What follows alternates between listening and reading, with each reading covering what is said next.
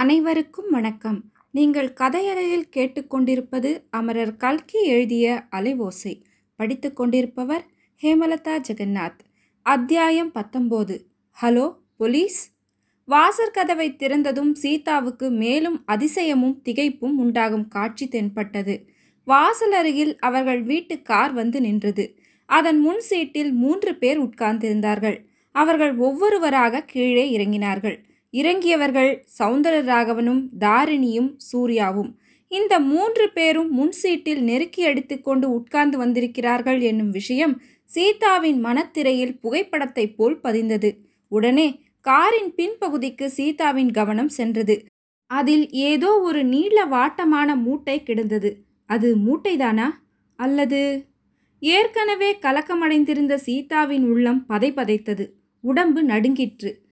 வந்தவர்களை வரவேற்க வேண்டும் என்கிற கடமை சீதாவுக்கு ஞாபகம் வந்தது. அவர்கள் வாசற்படியை நோக்கி வந்து கொண்டிருந்தார்கள். அவர்களுடைய முகங்களை வீதி விளக்கின் மங்கிய வெளிச்சத்தில் சீதா பார்த்தாள். ஏன் இவர்கள் இப்படி இருக்கிறார்கள்? எதற்காக முகங்களை இப்படி வைத்து கொண்டிருக்கிறார்கள்? எதையோ பறி கொடுத்தவர்களைப் போல், இல்லை இழவு வீட்டுக்கு வருகிறவர்களைப் போல் வருகிறார்களே. ஏன்? கொஞ்சம் நகர்ந்து வழி விடு, ஏன் வாசற்படியில் நிற்கிறாய் என்று கேட்டுக்கொண்டே ராகவன் முதலில் வந்தான். அவனுடைய குரல் சீதாவுக்கு விசித்திரமாக தொனித்தது. அது வழக்கமான கோபக்குரல் இல்லை, அருவருப்பும் அவசரமும் கலந்த குரல். வரும்போதே எதற்காக எரிந்து விழுந்து கொண்டு வருகிறார்? சீதா சற்று ஒதுங்கி நின்றாள். அடுத்தாற்போல் தாரிணி வந்தாள். அவளிடம் ஏதாவது பேசி வரவேற்க வேண்டும் என்று சீதா நினைத்தாள். ஆனால் அவளுடைய முகத்தோற்றம் வரவேற்பு சொல்வதற்கு உகந்ததாக இல்லை. மேலும் தாரிணி சம்பந்தமான 2 எண்ணங்கள் சீதாவின் மனதில் அலைமோதிக்கொண்டு கிடந்தன.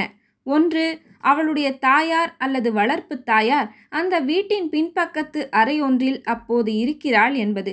2வது எண்ணம், காரின் முன்பகுதியில் ராகவனுக்கும் சூர்யாவுக்கும் மத்தியில் வெட்கமில்லாமல் உட்கார்ந்து கொண்டு தாரிணி வந்தாள் என்பது. இத்தகைய மனோநிலையில் தாரிணியை என்ன சொல்லி வரவேற்பது என்று சீதா யோசிப்பதற்குள் தாரிணி அவளை தாண்டி விரைவாக உள்ளே போய்விட்டாள். அப்புறம் சூர்யா வந்தான். சீதாவுக்கு அவனிடம் பேசுவதில் தடங்கள் ஒன்றும் இருக்கவில்லை. அம்மாஞ்சி, இது என்ன? எல்லோரும் இங்கே இருந்து வருகிறீர்கள். எதற்காக இப்படி முகத்தை பயங்கரமாக வைத்து கொண்டிருக்கிறீர்கள்? ஏதோ கொலை செய்துவிட்டு வருகிறவர்களைப் போல் வருகிறீர்களே என்றாள். கொலை என்ற வார்த்தையை கேட்டதும் சூர்யா திடுக்கிட்டு சீதாவை ஏறிட்டு பார்த்தான். அடங்கிய குரலில், ஒரு பயங்கரமான விஷயம் அத்தங்கா, முதலில் உள்ளே போவோம், பிறகு எல்லாம் சாவகாசமாக சொல்லுகிறேன் என்றான். மறுபடியும், நாங்கள்தான் இப்படி வந்திருக்கிறோம் என்றால் உன்னுடைய முகம் ஏன் இப்படி இருக்கிறது? உனக்கு உடம்பு ஒன்றுமில்லையே என்று கேட்டான். எனக்கா? உடம்பு ஒன்றுமில்லை, ஆனால் மனதுதான் சரியில்லை. இவர் என்னை தனியாக விட்டுவிட்டு போய் இத்தனை நேரம் கழித்து திரும்பி வந்தால் என்ன செய்கிறது? சூர்யா, இத்தனை நாளாக நீ இந்த பக்கமே எட்டி பார்க்கவில்லை. இந்த மனுஷியை எங்கே கண்டுபிடித்தீர்கள்? தாரிணியை கேட்கிறாயா சீதா? அவள் என்னை பார்ப்பதற்காக என் அறைக்கு வந்திருந்தாள். அந்த சமயம் ராகவனும் வந்தார். தாரிணி உன்னை பார்க்க வேண்டும் என்று சொன்னாள். 3 பேருமாக புறப்பட்டு வந்தோம். 3 பேரும் வந்த லட்சணத்தை தான் பார்த்தேனே. இவளுக்கு தான் பெண்ணாய் பிறந்தவள் என்பதை நினைவிராது போலிருக்கிறது என்றாள் சீதா. சூர்யா வியப்புடன் சீதாவை பார்த்தான். அத்தங்கா, ஒரு பயங்கரமான சம்பவம் நடந்திருக்கிறது, உள்ளே வா, சாவகாசமாக சொல்லுகிறேன் என்றான். சீதாவும் சூர்யாவும் டிராயிங் ரூம் என்று வழங்கிய வீட்டின் பிரதான அறைக்கு சென்றபோது அங்கே ராகவன் டெலிஃபோனுக்கு பக்கத்தில் ரிசீவரை கையில் எடுத்துக்கொண்டு நின்றான். தாரிணி ஒரு சோஃபாவில் உட்கார்ந்திருந்தாள். அவளுடன் ஏதாவது பேசலாம் என்று நினைப்பதற்குள், சீதா, குழந்தை என்ன செய்கிறாள்? தூங்கி போய்விட்டாளா என்று ராகவன் பதற்றத்துடன் கேட்டான். இந்த சமயத்தில் ஆஃபீஸ் அறைக்குள்ளிலிருந்து அப்பா அப்பா என்று குழந்தையின் குரல் கேட்டது. இத்தனை நேரம் தூங்கிக் கொண்டிருந்தாள். உங்கள் குரலை கேட்டு விழித்திருக்கிறாள். தூக்கத்திலே கூட அப்பா ஞாபகம்தான் குழந்தைக்கு என்றாள் சீதா. சரி சரி, உன் பெருமையை அப்புறம் அடித்துக் கொள்ளலாம். உடனே போய் அவளை மறுபடியும் தூங்க பண்ணு. அப்பா இதோ வந்து விடுவார் என்று சொல்லு. அவள் இப்போது இங்கே வரக்கூடாது, தெரிகிறதா? போ சீக்கிரம். ராகவனுடைய குரலிலிருந்தும் பதற்றத்திலிருந்தும் ஏதோ ரொம்ப முக்கியமான விஷயம்தான் என்று சீதா அறிந்தாள். அவனுடைய சொற்படி ஆஃபீஸ் அறைக்குள் சென்றாள். அப்பா வந்துட்டாரா அம்மா என்று வசந்தி கேட்டாள்.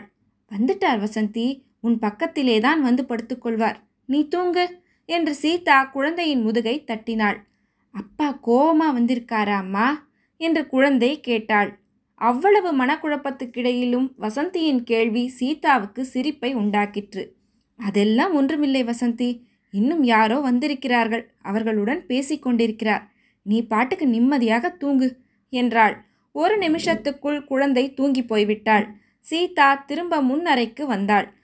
ஒருவேளை 3 பேரும் சாப்பிடாமல் வந்திருப்பார்களோ என்னமோ. எல்லாருக்கும் எப்படி சாப்பாடு தயாரிப்பது? இந்த சமயம் பார்த்து வேலைக்காரன் வேலைக்காரி 2 பேரும் போய்விட்டார்களே என்று எண்ணமிட்டு கொண்டு வந்தாள். அப்போது ராகவன் டெலிஃபோனில் பேசிக்கொண்டிருந்தான். ஹலோ, போலீஸ் ஸ்டேஷன், அங்கே யார்? நான் BLS ராகவன் பேசுகிறது. இவ்விடத்தில் ஒரு ஆக்சிடெண்ட், இல்லை கார் ஆக்சிடெண்ட், இல்லை ஒருவேளை கொலையாக இருக்கலாம் என்று, ஆமாம் மர்டர் என்று சந்தேகமாக இருக்கிறது. உடனே யாரையாவது அனுப்ப வேணும். தேங்க்ஸ். டிராயிங் ரூம் வாசற்படியில் நின்றபடி சீதா இதையெல்லாம் கேட்டுக்கொண்டிருந்தாள். டெலிஃபோன் பேச்சு முடிந்ததும் அறைக்குள் வந்தாள். யாரும் அவளிடம் எதுவும் பேசுகிற வழியாக காணவில்லை. ஒருவரும் அவளுடைய முகத்தை ஏறிட்டு பார்க்கவும் இல்லை.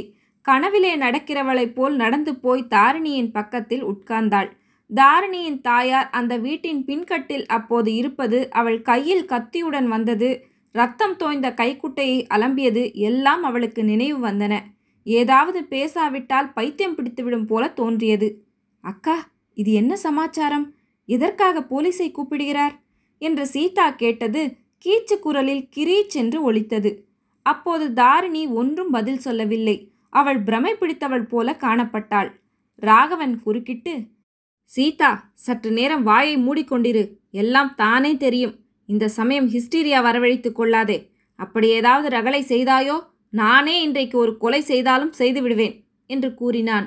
சீதா நடுநடுங்கினாள். ராகவன் சூர்யாவை பார்த்து, வா சூர்யா, நாம் வாசலில் போய் நிற்போம், போலீஸ்காரர்கள் வந்து விடுவார்கள் என்றான். 19ஆம் அத்தியாயம் முடிவுற்றது. நன்றி.